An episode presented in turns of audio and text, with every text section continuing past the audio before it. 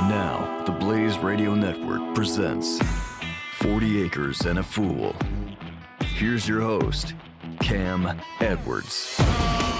Welcome to another edition of 40 Acres and a Fool. I'm your host, Cam Edwards. Thanks so much for joining us. We have Miss E with us as well. Bullet, the cutest dog in the world, is hanging around in the background. And that little cheepy sound you hear,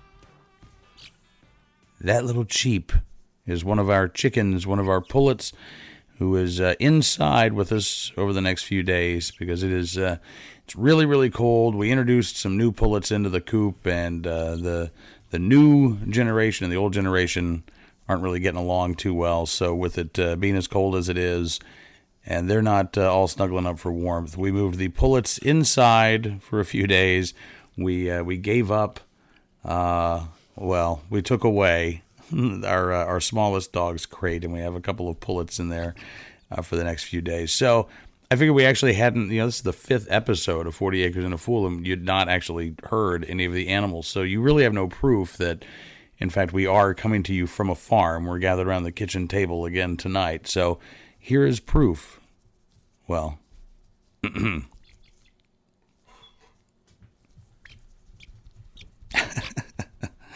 There's some quiet proof that we actually do have chickens around here. I suppose we could bring a goat inside. I'm not bringing a goat inside. That's just not going to work. Missy is with us as well. I'm sorry, honey, but one of your future shows may very well feature an indoor goat because the weather as it is, and we have 3 pregnant does. We have the chance to have between 3 and 5 babies. Oh, I know. That would be the one exception, I suppose, if we need to bring a tiny little baby goat in. Actually, I saw a story this week about a farmer who saved a baby goat that was born. Oh, it didn't make it. It did not. In the follow-up stories, they thought it had a chance, but it ended up not making it. Oh. It sort of triggered a whole bunch of conversation on the animal keeper site. It's like, how far do you go, and how hot do you do it? And actually, one person had... We should finish the sentence, by the way. He put the little baby goat, which was frozen outside, put it basically in the oven with the door open on really low heat in an attempt to warm it up. Right. But it didn't work. However, there were other people who had offered up their ideas, and they were ingenious. Yeah. What they had done with the baby goats that had been warm. So what happens is they get born, and it's ridiculously cold, and they're wet. Mm-hmm. And so they're prone to hypothermia. And so they get really cold, and if you don't get to them in time, something bad can happen. Well, a couple of people had really great ideas. You wrap the baby up in your coat, and then you stick a hairdryer up one of the sleeves. Oh. And it pumps in the warm air, and it's in a big blanket, and it's done wonders. Like, at least 3 to 5 people who commented on that had positive things to say about that method about warming up a baby. So, oh, wow. There's some good news for people if they're going to have baby goats. Now, this is a way to keep them warm. Oh, she's all fussing because Bullet does not... Bullet has a weird fascination with these pullets since we brought him in the house. Yeah, he goes up to the crate where they're in, and he just kind of stares, and he barks... And he kind of pushes up against the crate, I don't know if he would attack the chickens. He does like to chase the chickens on occasion, and we do allow him to chase the chickens for a few seconds at a time as training for what to do if a coyote comes into the yard. Right. So we do want them to run away from big furry critters. Yeah, our chickens are pretty stupid. They sort of just... I don't think our chickens are any more stupid than other chickens. I think chickens are not particularly bright. Well, don't say that because you will set up a whole cluster storm of I think chickens are not that bright. I second your... It doesn't mean that I'm not fascinated by chickens. It doesn't mean that I don't really enjoy watching chickens. No. In fact, I now this I probably shouldn't say, being that I have a show on Sportsman Channel, but... I think that chickens are more interesting than probably 90% of what is on television.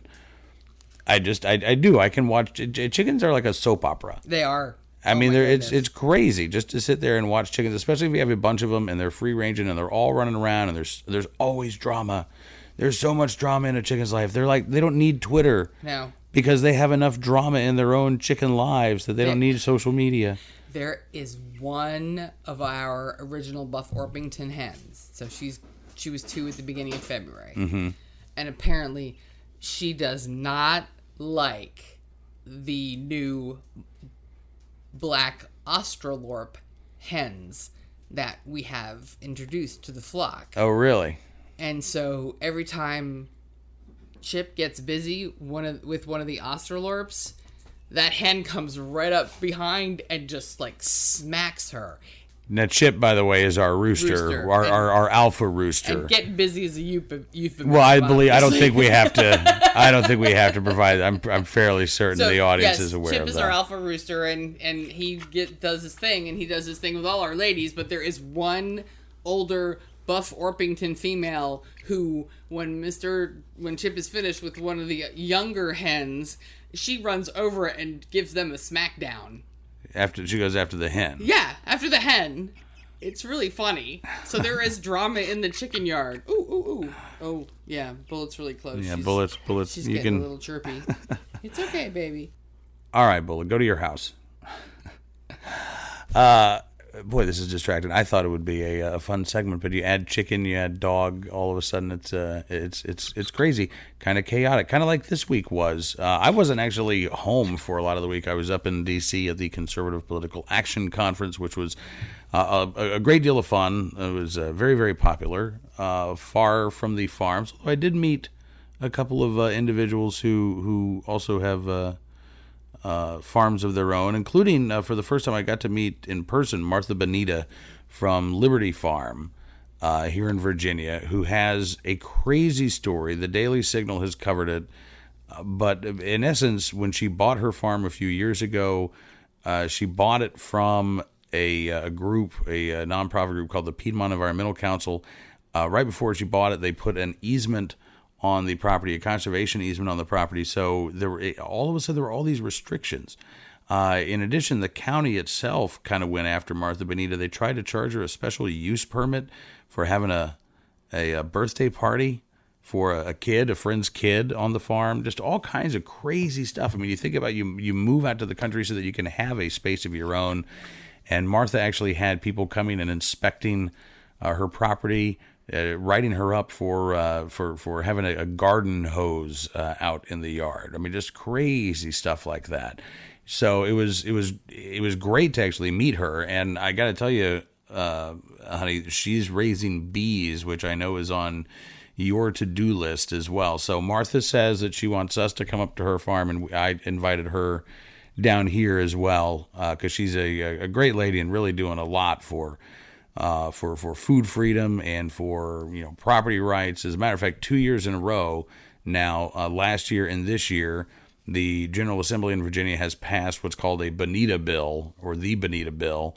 Governor McAuliffe is expected to sign this year's version. Last year's was signed by Governor McDonnell at the time.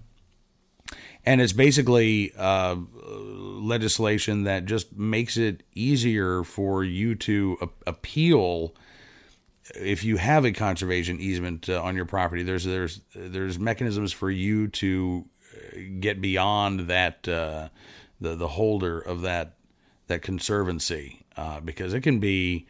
Apparently, it can just be a real nightmare. We looked at one of these properties with a conservation easement, and it was a great property, but as I said, I think we talked about this a little bit before. The woman, the wife who was part of the couple who owned the house, she was a master gardener, and the garden was just beautiful. It was absolutely. It was the chef's delight right around the house. It was every herb you could ever use, and it was beautifully set amongst stepping stones right outside the kitchen. But when you looked at the 93-page document that described the easement, you were not allowed to put any buildings that extended outside the existing footprint of the buildings that were on the property, if that makes any sense. Mm-hmm. Okay. So it was I think a 3-bedroom house. The house was a ranch style house, and it actually was a nice size and had a good water system and it had a whole house generator. Right. It had a good. But I remember thinking like we could use another bedroom. Right. We needed a little bit more bedroom space, and were thinking we wanted to build some more outbuildings, but we couldn't do anything with that. And other than the existing footprint of the things that were there, and the things that were there that were torn down were like a very small tobacco barn and an equally small smokehouse. Right. And in addition to that, so not only could we not build any new buildings or change the footprint, but even in terms of the land itself, there had been some land that had been set aside for quail habitat, and you couldn't farm that anymore. You were not allowed to plant any crops on that. I think the entire thing was like 110 acres. 147. And about 140 was that quail reserve. The right? 7 acres was right around the house. Yeah. So, thankfully we became aware of this. We were told, but all they said was, well, there's a conservation easement on the property. What that meant, we had to start looking up. And quickly we figured out, this is not. I'm so glad I worked for a law firm at one point in my life that I could look up the documentation and read that thing, because it was tricky-diggy language in places. Yeah, definitely. So, among the thankfully this wasn't a painful lesson for us to learn, but as you start looking for that place of yours, definitely keep that in mind. If you hear that there's an easement on the property, a conservation easement on the property, you want to look at the conservation easement. You want to look at the terms.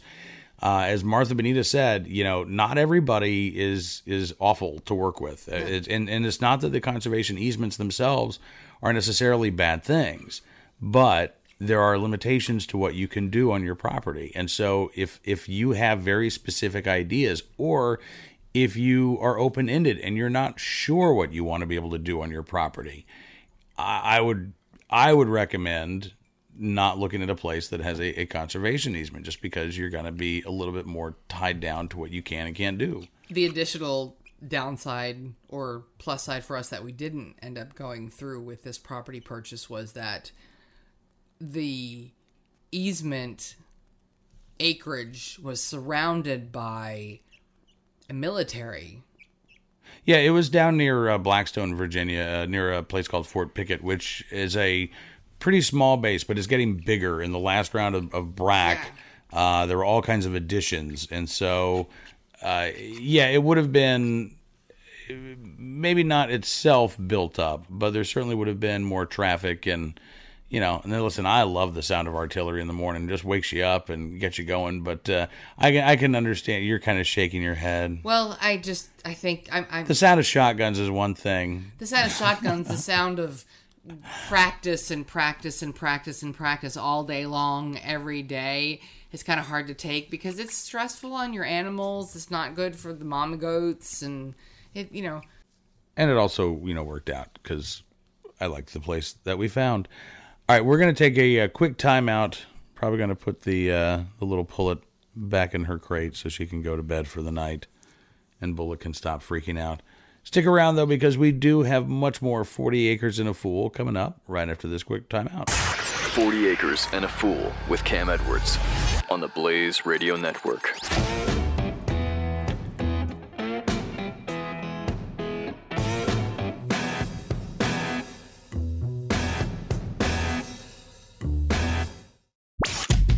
Acres and a Fool with Cam Edwards on the Blaze Radio Network. Welcome back. It's 40 Acres and a Fool. Cam Edwards with you. The email address is 40acrefool@gmail.com. That's 40acrefool. We'll get to some of your emails coming up a little bit later in the program. I apologize for the scatterbrained nature of the this week's episode. We're recording this. It's nighttime. The kids are in bed. The chickens are now asleep. Bullet's in his crate. This is the time of day where, things start to wind down, and it's where you actually have the time to sit down at the kitchen table for an hour or so. But it's also the time of day, if your brain is anything like mine, where it starts to turn to mush. You get pudding brain this time of day. So again, little scatterbrain, but whatever. I'm glad that you're with us. Last week we were talking about I think I mentioned Ron Bellin from Reaper Outdoors came down to Farmville, hung out with us in studio for an afternoon. Ron's a great guy, has some incredible stories of growing up, not necessarily on a farm, but growing up in the country with a dad who taught him how to hunt and trap. Ron was a Navy SEAL for 25 years. And when I was at CPAC, actually, this past week, Ron was down in North Carolina with a Special Operations Wounded Warriors hunt. They were hog hunting with knives, not with rifles, not from helicopters, with knives. And Kyle, who's our technical director down in Farmville, Virginia, since we were going to CPAC, Kyle, I said, go to North Carolina, go on the hunt. And so he got a chance to go, had a great time. Apparently this is like one step above hunting with a sharp stick while wearing a loincloth. I mean, it is that primitive. It is that wild and woolly. And I gotta say, I think I probably need some prep time before I'm ready for that. But Ron, before he left, gave us some venison and some bear meat.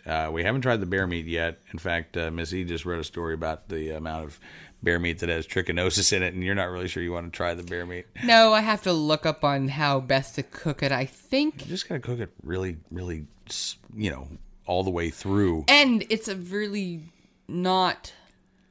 lean meat, so you have to also cook it with a lot of liquid. So I was thinking chili.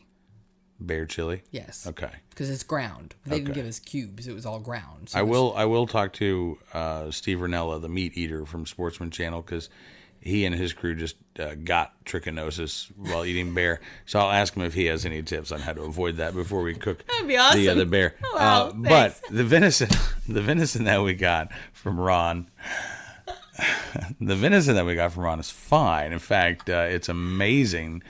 We made venison and goat cheese ravioli for dinner the other night, and I thought, since Missy's here and all, maybe we could talk about the recipe.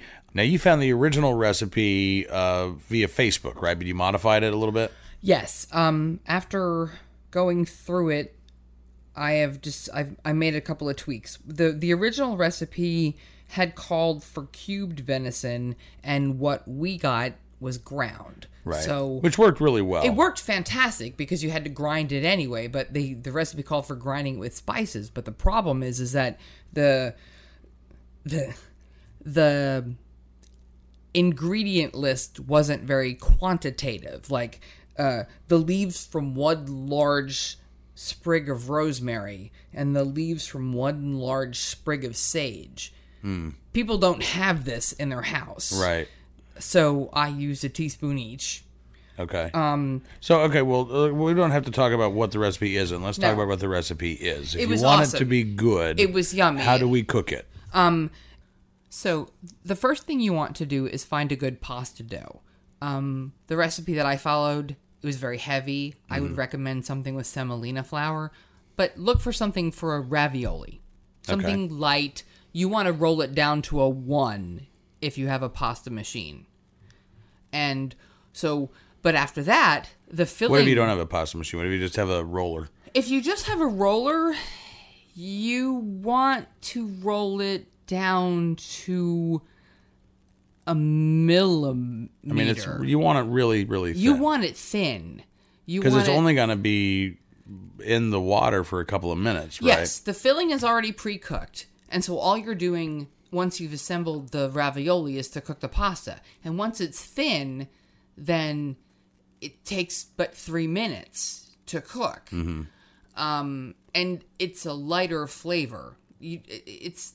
Heavy pasta is not a good thing.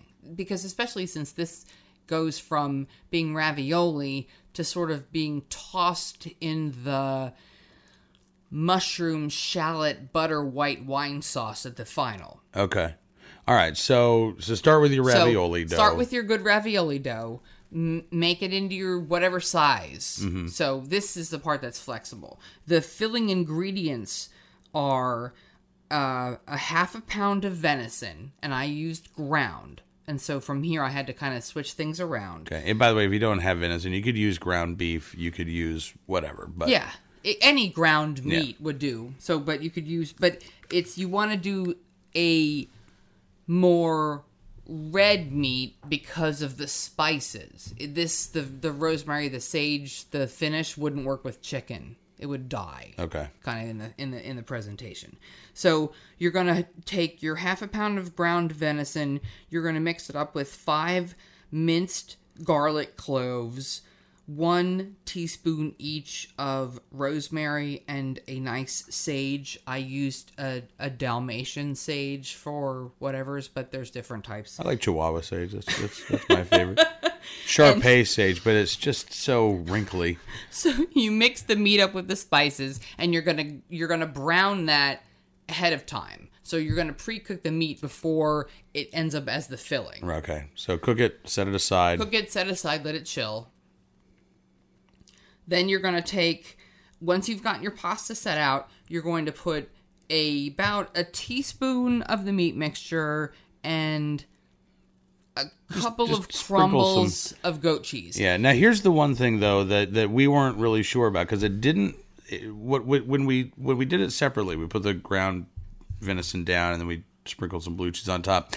When we cooked it, it didn't really bind together all that well. No, it was a crumbly filling when it came apart, and that's my next fix on this, is like, I think the next time I make this, I'm going to take...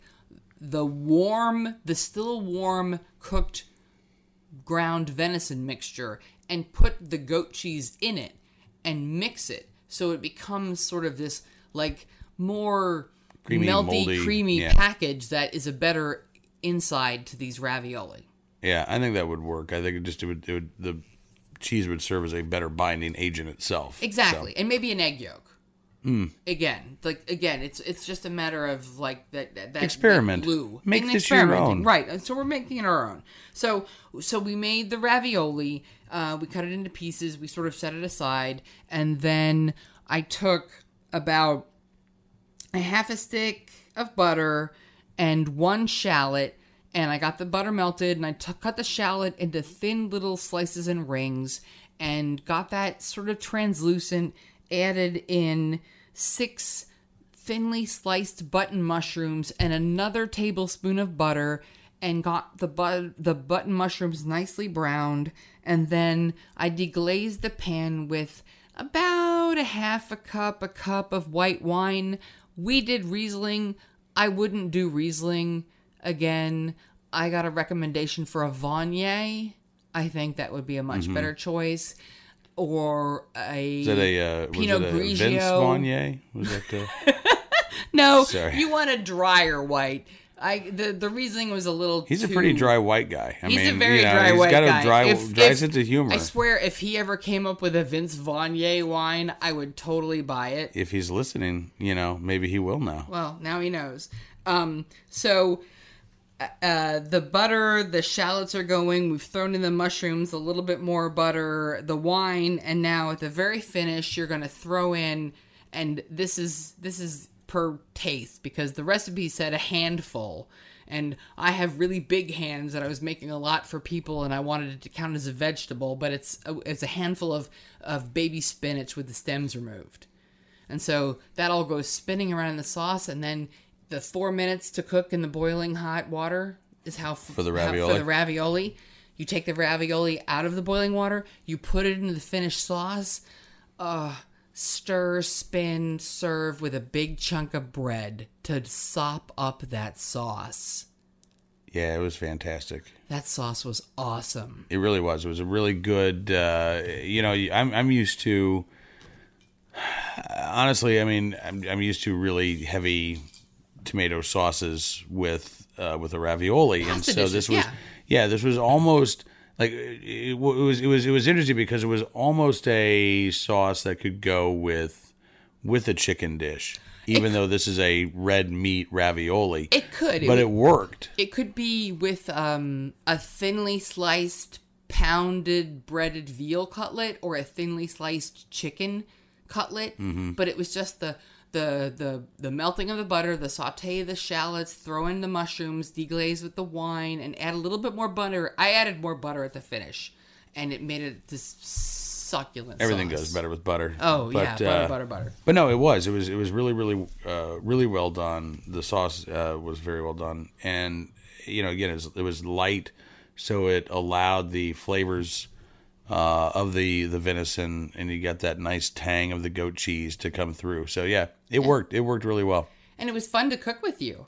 I was so impressed with you making ravioli after I just showed you how to do it the one time. You just took over and you were awesome. Well, I my go-to recipe when we first met was seafood fettuccine alfredo. So I know my way around a pasta dish. Well, this was homemade fresh pasta, but as opposed to noodles and canned Alfredo sauce, canned and jarred and blah blah blah. It's okay. You still impressed me because you made me dinner. Thankfully, I didn't have to do that all that often. No, I like to cook. Actually, I do. It's hard because you are so good at it, and I enjoy eating as much as I enjoy cooking. That I often just step back and say, "Here, take it away, maestro." No, but it was fun last night to cook with you. It was. All right, listen, we're going to take another time out. Miss E's probably going to wander off to bed. I know you got to get up early, and I do too. But we've got a couple more segments here. In fact, when we come back, I want to get to a letter, an email, not an actual honest-to-goodness letter, but an email that I received from a new listener. Stick around. We've got more 40 Acres and a Fool coming up right after this. This is 40 Acres and a Fool with Cam Edwards on the Blaze Radio Network.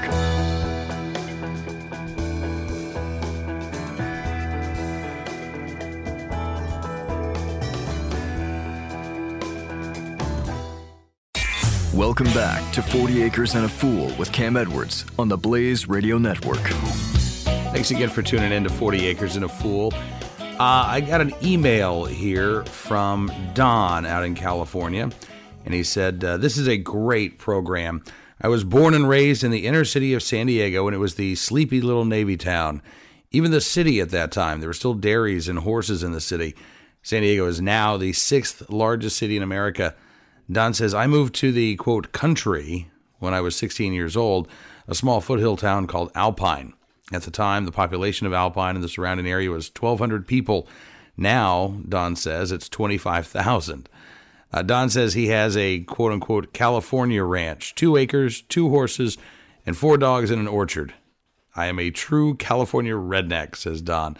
I grew up with firearms through the Cub and Boy Scout. Still use the range I first shot at when I was 8 years old.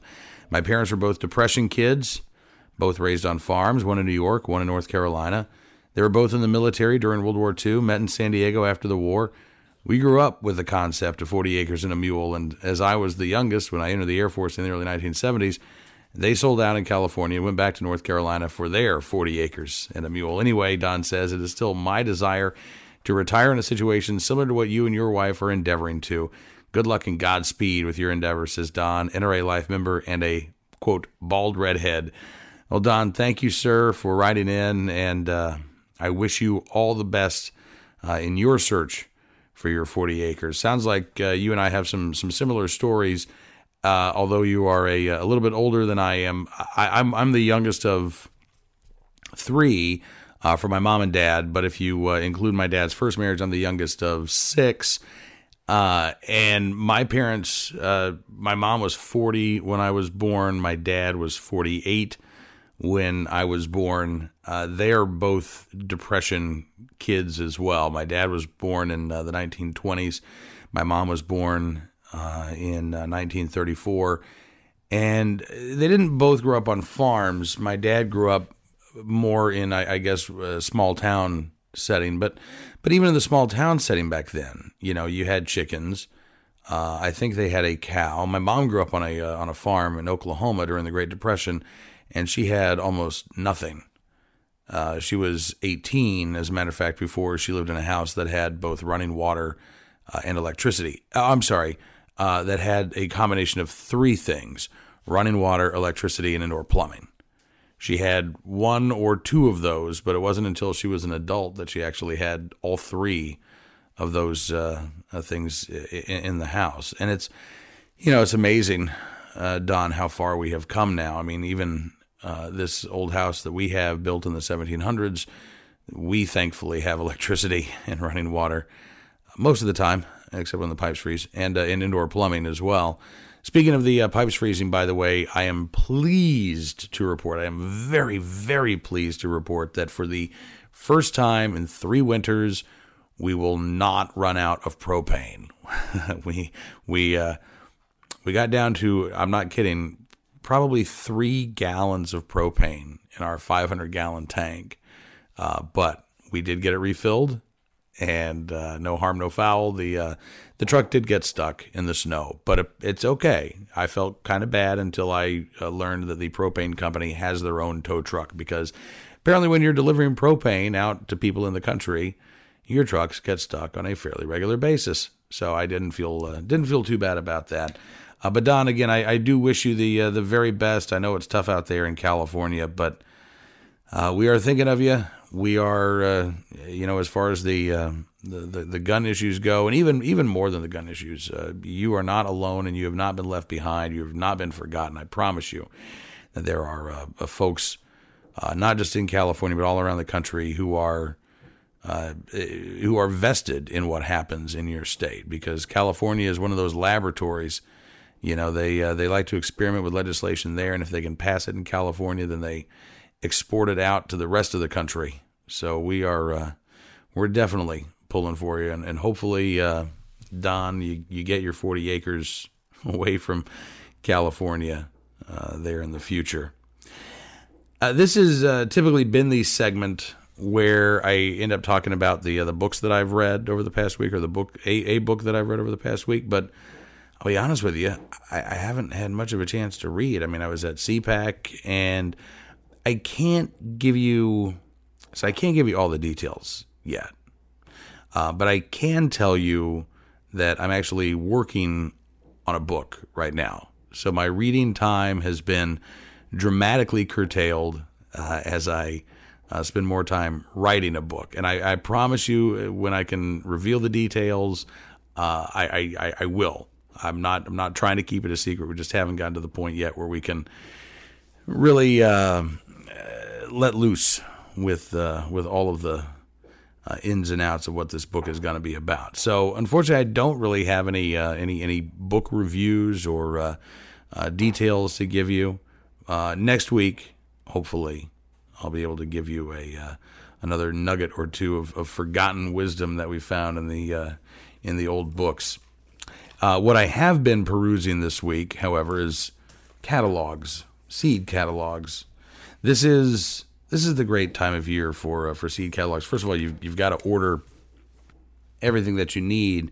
But you know, when you are stuck in the depths of winter, it's nice to actually be able to look at the seed catalog and think of the summer months ahead and all of the other great veggies. So we have put together our list of tomatoes. Now we save seeds, and so we actually have 24 different varieties of tomato seeds that we've saved from last year. Some of them we're not really sure. We think they're hybrids, so we're not going to be able to reuse them. But we have, these are the ones that we've saved from last year. We have the chocolate cherry, which is a small dark cherry tomato. It's really, really sweet. It's very, very good. It's got a very, very thin skin, so it doesn't transport well. You're not going to find it in farmers markets. It bruises, it cracks really easily. So it's not, it's hard to keep it pretty, but boy, it tastes good. The Hartman's Yellow Gooseberries. This is a yellow tomato. Again, it's a smaller tomato. The berry, should clue you in on that. Very, very sweet. And just prolific, at least for us. We've had great success growing the Hartman's Yellow Gooseberries. The Vernissage, which are a little bit bigger, a little bit meatier, great with salads. We've got the black Vernissage. We've got the yellow Vernissage, pink Vernissage, green Vernissage.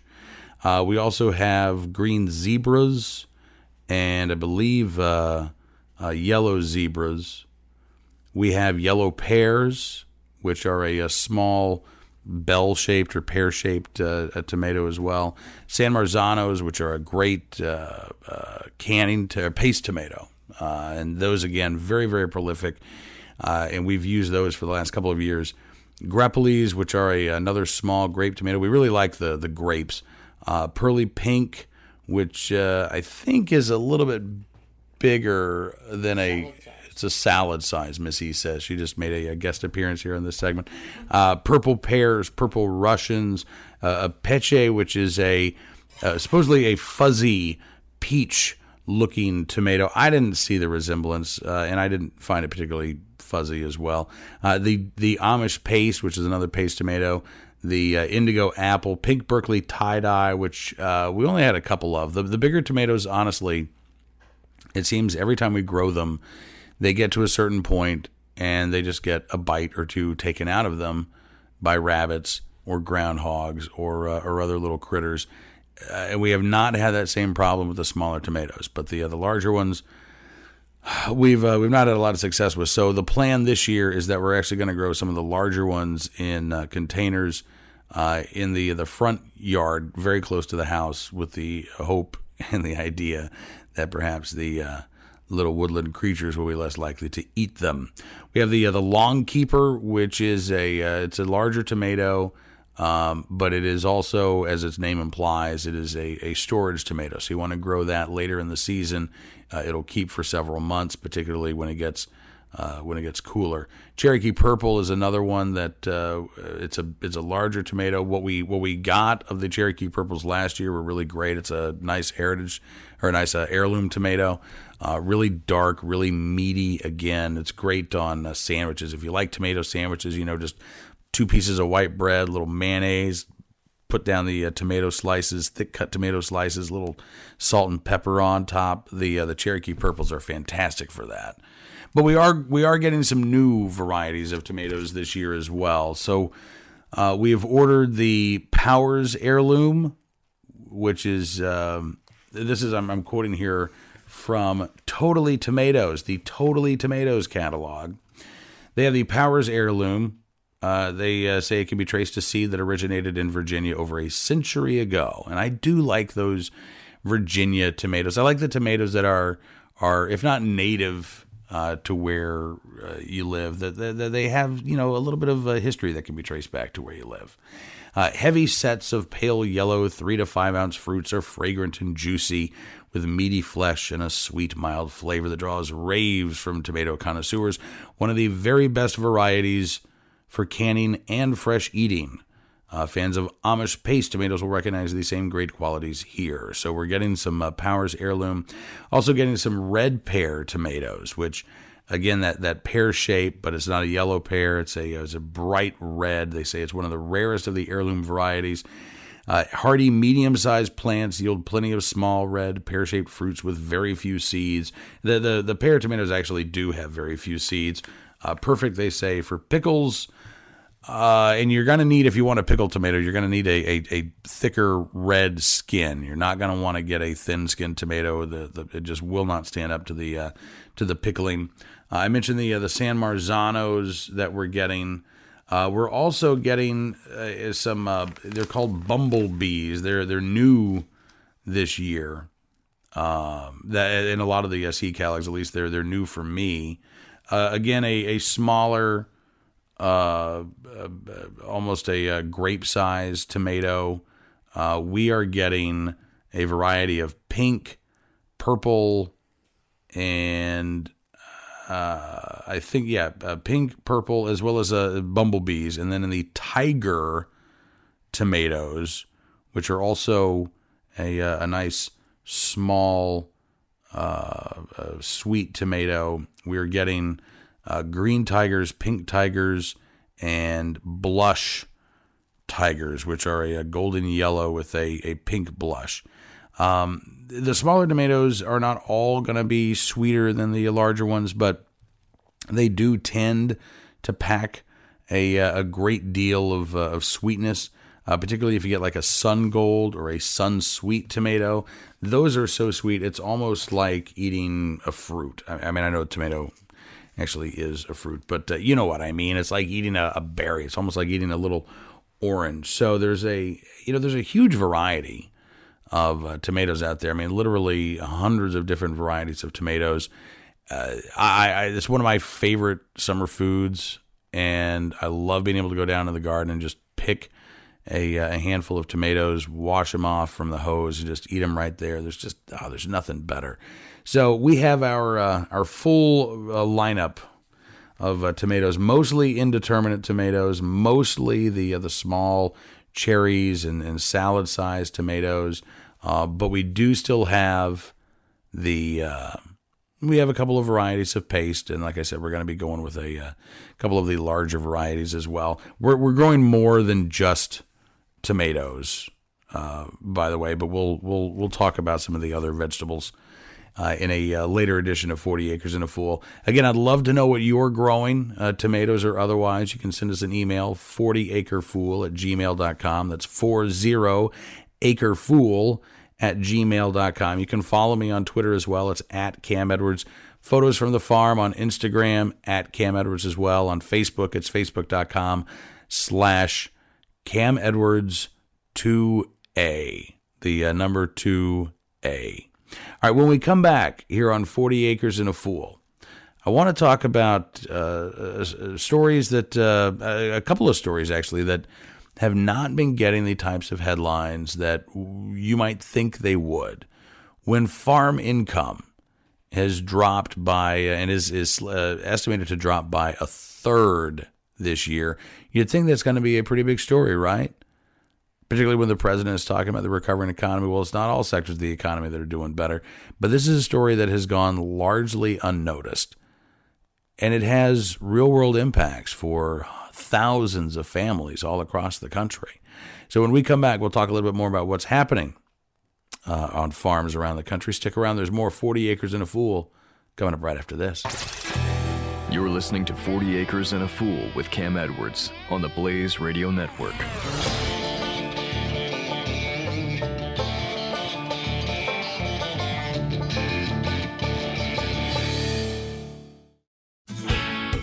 Acres and a Fool with Cam Edwards returns now on the Blaze Radio Network. Thanks so much for joining us here on another edition of 40 Acres and a Fool. We were talking about tomatoes in the last segment. What we do, by the way, is we start our tomatoes from seed.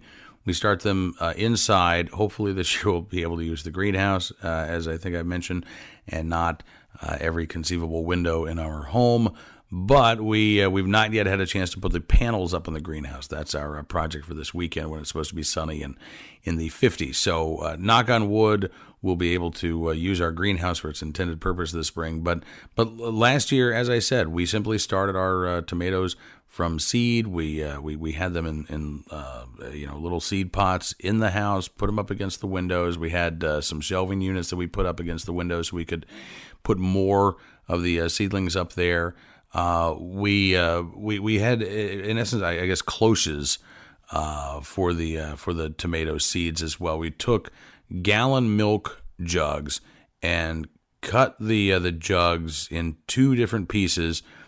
You want to cut towards the bottom so that you can use the bottom of the gallon milk jug as a base, and you can actually put your seed pods. You can probably fit 4 to 5 of them there in the base of that gallon milk jug. And then you just put the top, again, make sure you've washed the milk jugs, you've gotten all of the milk out of there, but you can take the top part and you can just place it on top, and that'll provide almost a little greenhouse of its own. It'll allow the light to get in, you can get a little bit of fresh air, but it'll also keep some heat trapped in there, and it really works well. I was kind of shocked at how well that little tip worked. So if you don't have a greenhouse, you're getting ready to start your plants, you want to grow some plants, you don't want to wait until August or September to start getting tomatoes, you want to start as early as you can, drink your milk and save the gallon jugs. All right, I mentioned in the last segment that there is some headlines out there that I don't think they're getting nearly the attention that they should. First off, a story from AgriPulse.com. Farm income projected to plunge 32% this year. 32%. down by a third. The USDA's Economic Research Services estimated a couple weeks ago that net farm income will drop from $108 billion in 2014 down to $73.6 billion in 2015. And that's down from a record high of $129 billion just 2 years ago in 2013. AgriPulse says, because of the decline in market prices, government payments to farmers are projected to rise 15% this year to $12.4 billion. That would be the largest amount of farm subsidies since 2010. Now, there are some areas of agriculture that are expected to see some growth. AgriPulse says cattle producers are expected to see an increase in income this year. Receipts for broiler chickens, they say, could be up slightly. They say most other commodities, on the other hand, are expected to see declines. And with the decline in farm income, I think we will continue to see, unfortunately, a decline in the number of farms. Story out of Chippewa, Wisconsin. Number of small farms in Wisconsin continues to drop. It was the Chippewa Herald. And they say that 800 farms disappeared in the state of Wisconsin in 2014, and small farms made up a majority of those losses. Now, the Chippewa Herald says that small farms still comprise about 44% of the state's farms, but that's down from 48% 5 years ago. When I say small farm, average size here is 66 acres. So that is a small, generally speaking, independent a type of farm operation. Not making a lot of money, lower overhead than some of the big operations, but these are the farms that are increasingly, I don't want to say increasingly, but are generally most at risk. Now, the Chippewa Herald says nationally, the number of farms down 18,000 to a little more than 2 million. Total land and farms decreased by 1 million acres from 2013. Now, we still have 913 million acres of farmland. So a loss of 1 million acres, while it sounds staggeringly large, all things considered, is not. But it's and we can do more with less land. We can, and that's... That has to be appreciated. However, this also means, again, fewer folks who are farming and who are able to farm.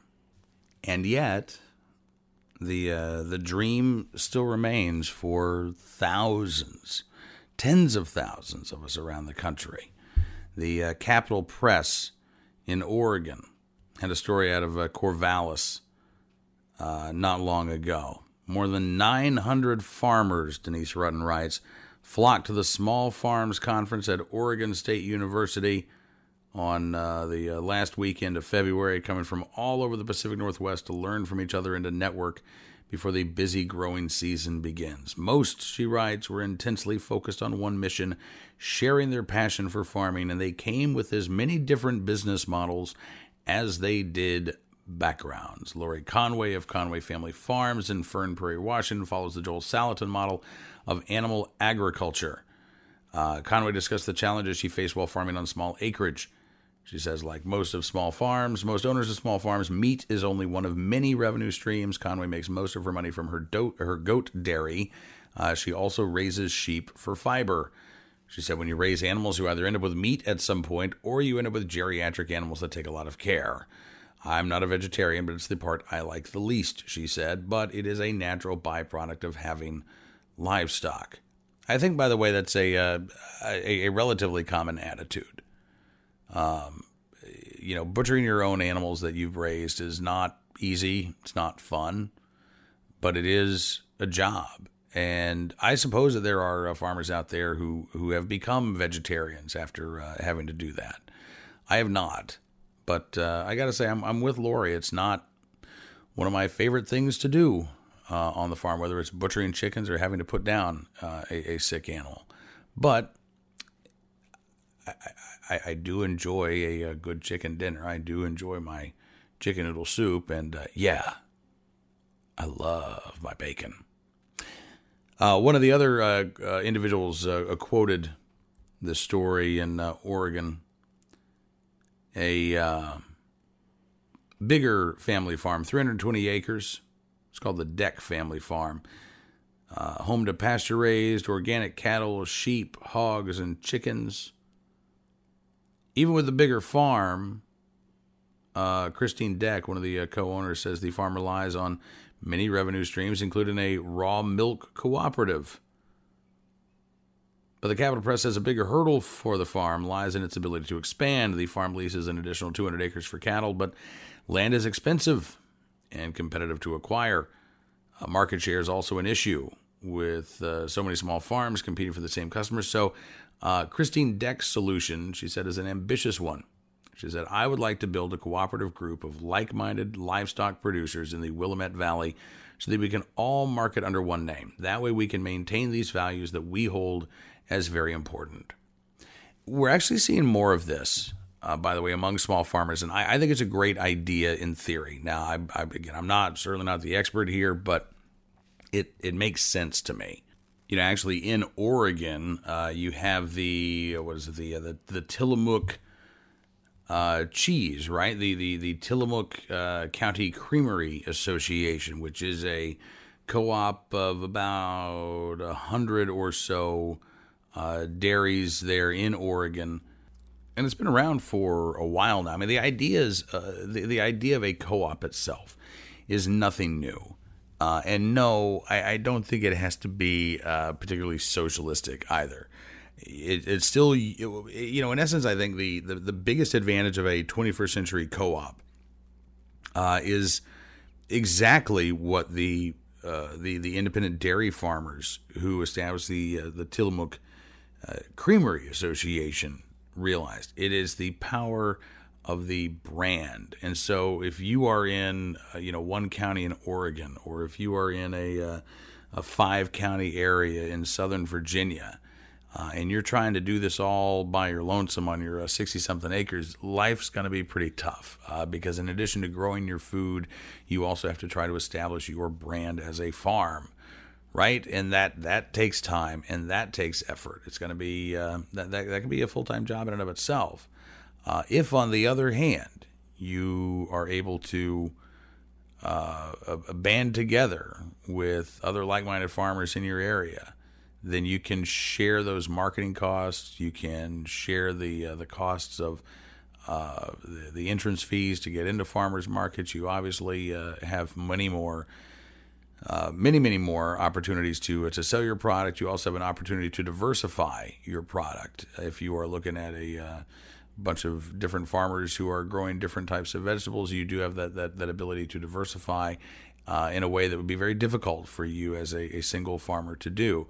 So I think that there are a lot of advantages to this. The downside, of course, is that, a lot of people who are small farmers are pretty independent. They didn't do this. They didn't make all of these sacrifices. They didn't become the new pioneers of the near frontier just so that they could be a part of a collective.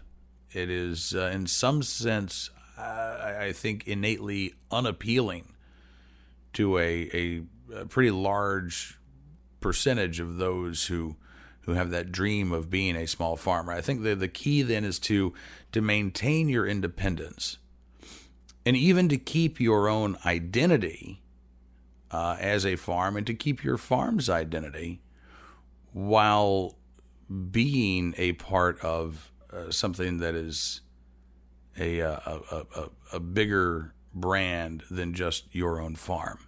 And I think it helps if it is an organically, and I don't mean this in terms of, we don't use pesticides, organic, but if it's an organic institution, if it is, the farmers in one county or one region, something that I think is, something that has natural boundaries, something that makes sense to be together. If it was, we're going to get folks from northern Alabama and southern New Hampshire, and we're going to get a co-op together between these two groups, that to me would be a little odd, a little unusual, and probably wouldn't work. But if you can find like-minded neighbors, friends, people, again, in your community, I think that there is a great deal of value in being able to establish some sort of shared identity while maintaining, again, it's very important, while maintaining your own sense of independence. So no matter if you're going off on your own, if you're a part of a farmers collective, I wish you all of the best this growing season. We will be back with another episode of 40 Acres and a Fool in about a week or so. In the meantime, please, love to hear from you. The email address, one more time, is 40acrefool. That's 40acrefool at gmail.com. Tell us what you're growing. Tell us what you're learning. Tell us about your experiences on the farm or your hopes and dreams for your own 40 acres one day.